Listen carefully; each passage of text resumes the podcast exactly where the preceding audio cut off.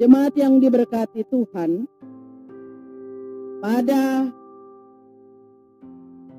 pasca pertama di pagi hari ini firman Tuhan terangkat di dalam perjanjian baru.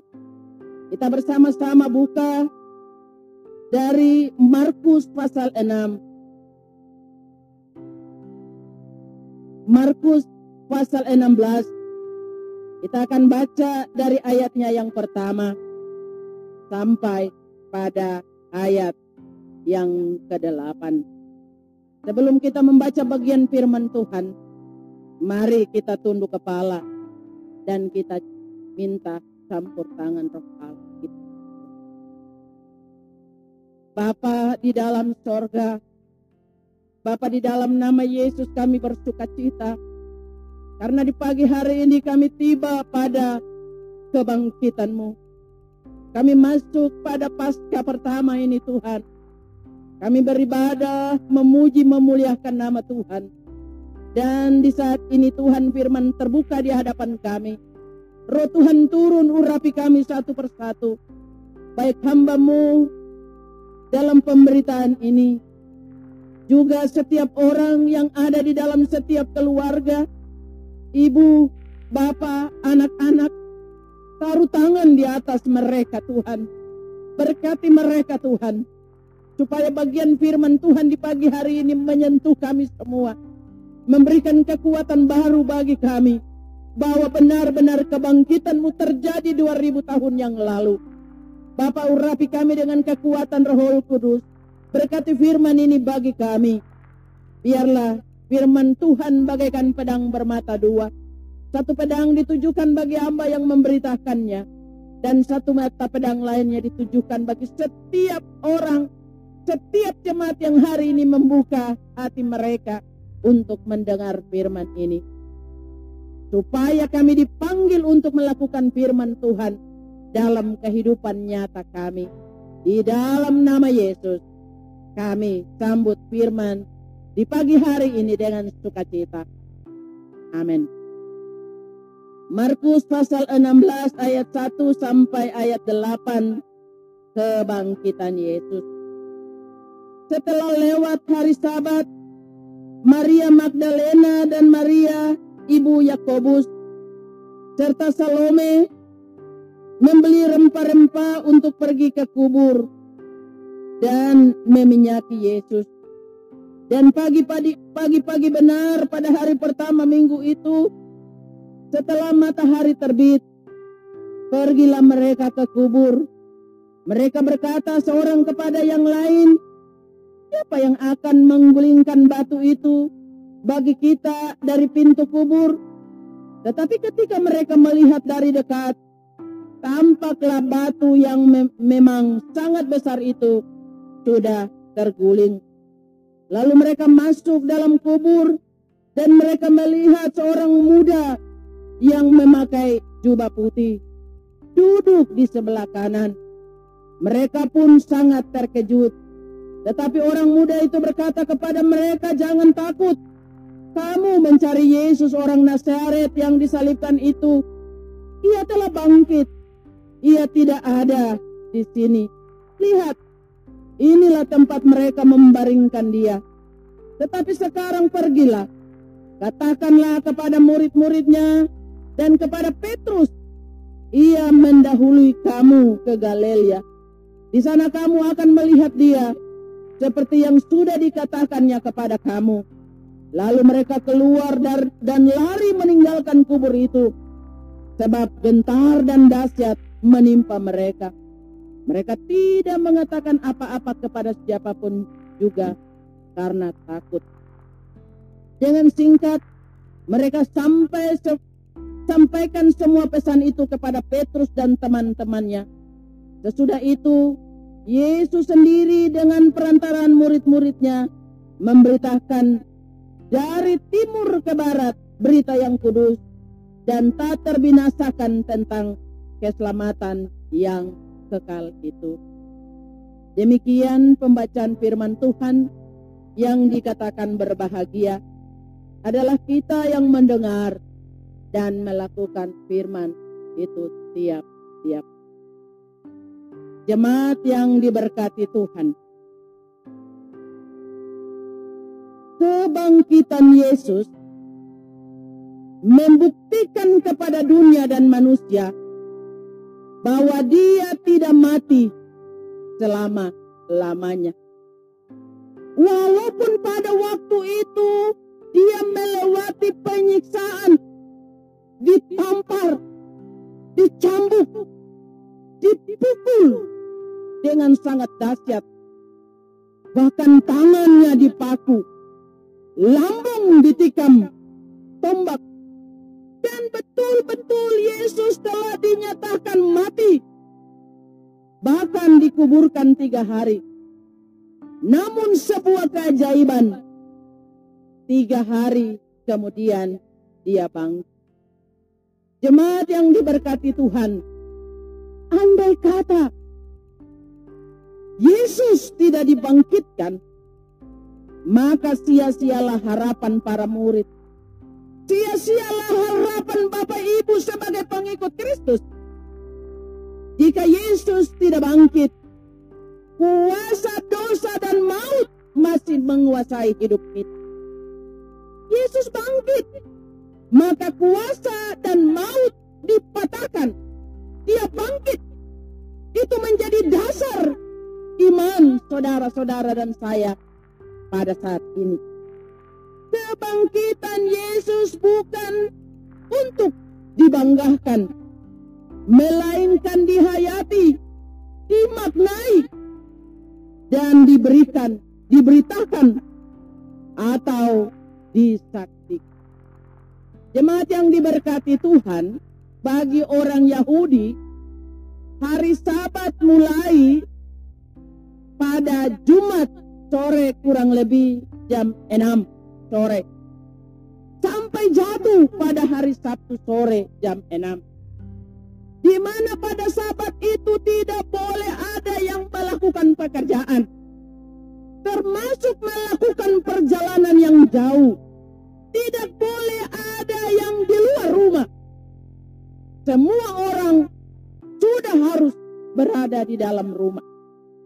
Sehingga saat Yesus disiksa, dianiaya sampai disalibkan, perempuan-perempuan itu terus menangis dari kejauhan mereka tidak dapat mendekat karena ada rasa takut kepada tentara Romawi.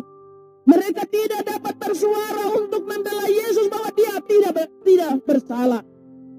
Mereka hanya menangis terseduh-seduh.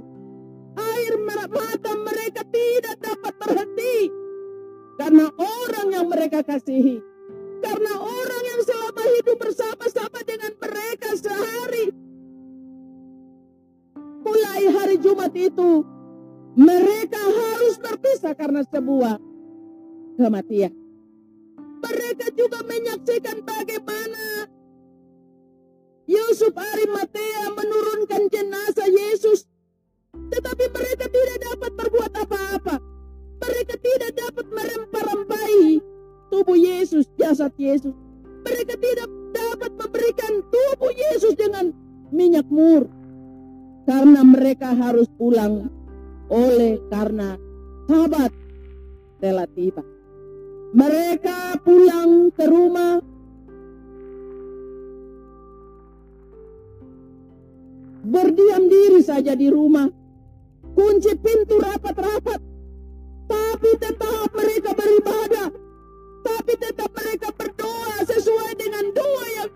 diajarkan oleh Tuhan Yesus.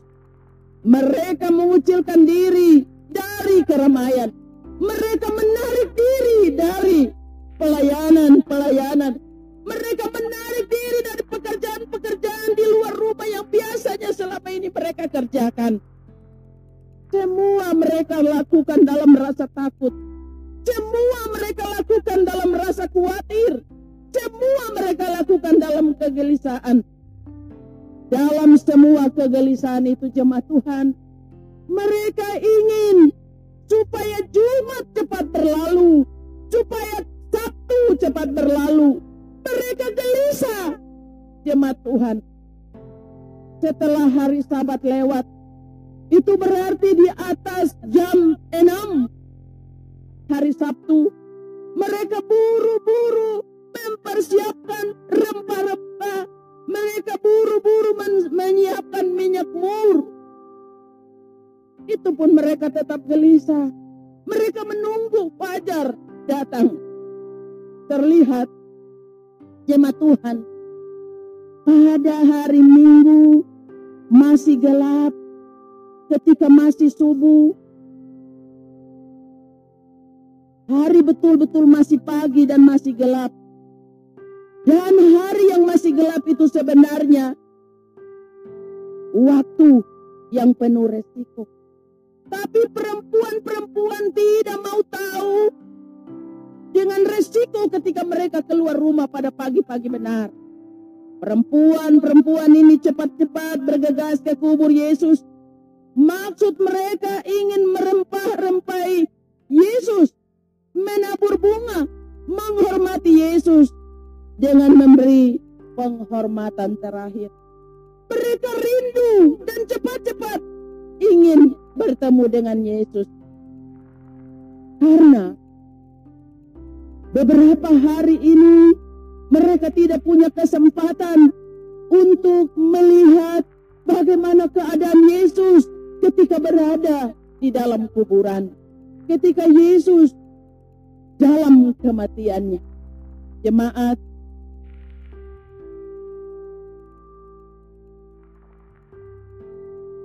dalam perjalanan menuju kubur Yesus, mereka kemudian bertanya, siapa yang menggulingkan batu kubur? Bukankah kubur yang telah disegel, tanda tidak boleh ada yang membuka? Jemaat yang diberkati, batu atau tanda segel pada batu merupakan penghalang, merupakan halangan, merupakan hambatan, larangan supaya mereka tidak boleh bertemu dengan Yesus. Jemaat yang diberkati itu. Kalau kita tarik batu dan juga tanda segel merupakan halangan untuk kita bertemu dengan Yesus, maka sebenarnya Corona, COVID-19 sebenarnya tanpa kita sadari sedang menjadi penghalang untuk kita bertemu dengan Yesus. Untuk kita bertemu dalam persekutuan satu dengan yang lain. Namun dari semua penghalang itu, Sebenarnya Tuhan juga telah memberikan jalan keluar. Bahwa ada cara lain untuk kita boleh bertemu dengan bertemu dengan oleh sebab itu firman Tuhan di pagi hari ini datang kepada Bapak Ibu Saudara supaya Bapak Ibu Saudara membuka hati membuka hidup dan kehidupan Bapak Ibu Bahkan ibadah-ibadah di rumah yang berlangsung pada hari pasca kebangkitan ini Tuhan.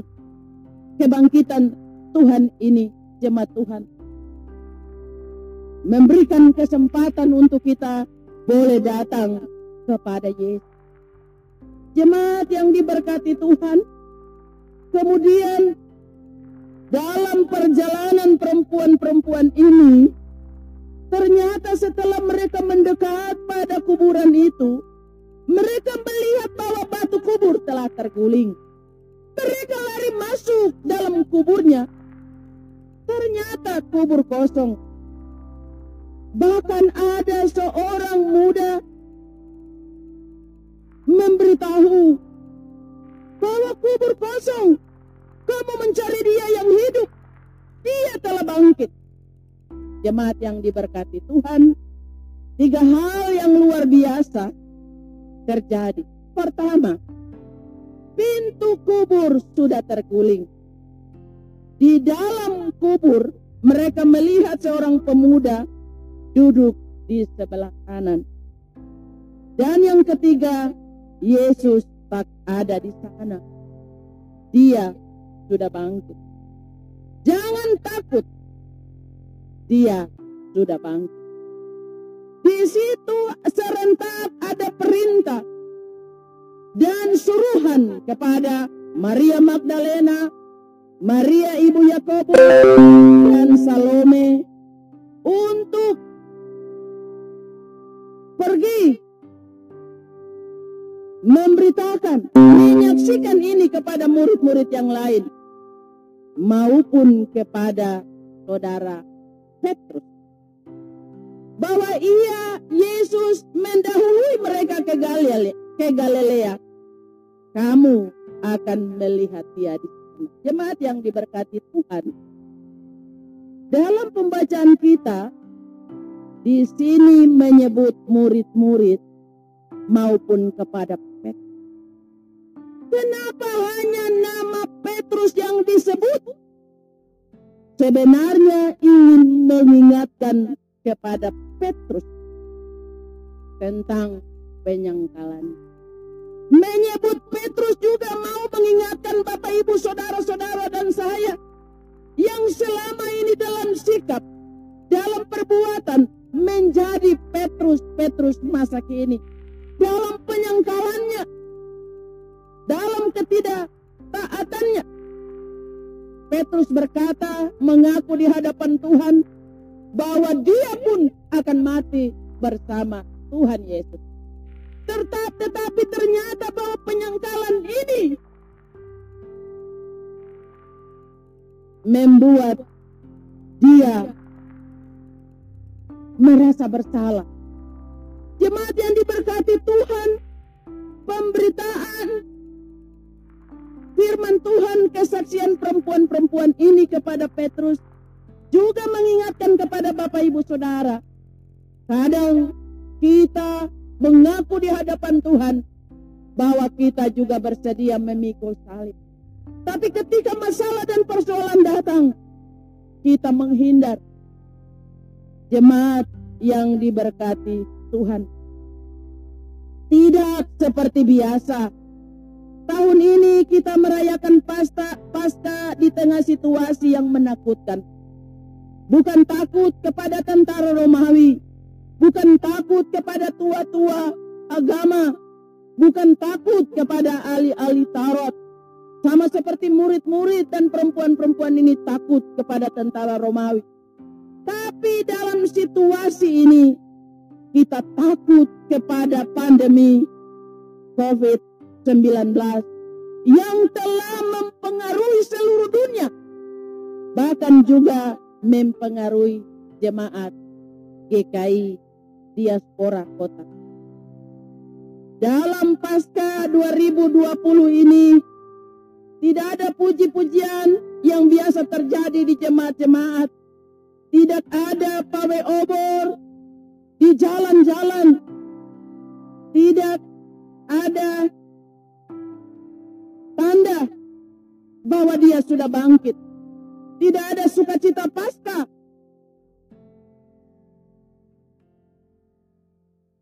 Yang biasanya terjadi. Tapi pagi ini yang sangat penting dan bermakna bagi Bapak Ibu Saudara jemaat. Kita telah bertemu dengan Yesus yang bangkit. Langsung di rumah kita. Di balik pintu tertutup tapi sebenarnya pesan pasca pertama kali ini para murid juga perempuan-perempuan dan Yesus sama persis dengan pasca tahun 2020 keadaannya serupa seperti pasca pertama kali 2000 tahun yang lalu. Karena takut dan untuk melindungi diri untuk melindungi hidup kita dan anak-anak kita. Para murid berkumpul di sebuah ruangan di balik pintu tertutup. Dan di sana Kristus yang bangkit datang di antara mereka membawa damai sejahtera. Mereka terkejut dan ngeri. Tetapi dia berkata kepada mereka, "Mengapa kamu takut? Lihatlah, aku sendirilah ini." Jemaat, selama ini pada ibadah-ibadah minggu, bahkan pasca, Yesus menunggu kita di gereja, di tempat, di rumah Tuhan. Yesus menunggu kita datang. Tapi pasca tahun 2020, Yesus justru yang datang di dalam rumah jemaat-jemaat. Dan itu luar biasa jemaat Tuhan.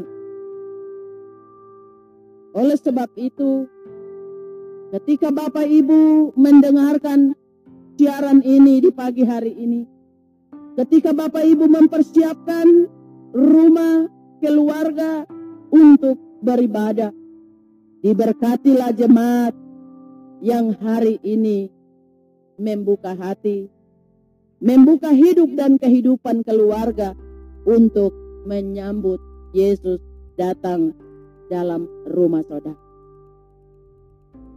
Memang corona COVID-19 membuat ibadah-ibadah di gereja, ibadah-ibadah rumah tangga, KSP, PW, PKB, PAM, sekolah minggu, seolah-olah vakum.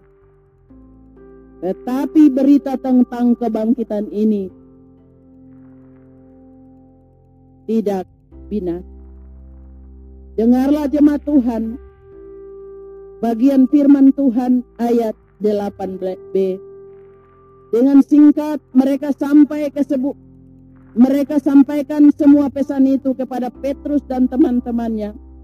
Sesudah itu Yesus sendiri dengan perantaraan murid-muridnya memberitakan dari timur ke barat berita yang kudus dan tak terbinasakan tentang keselamatan yang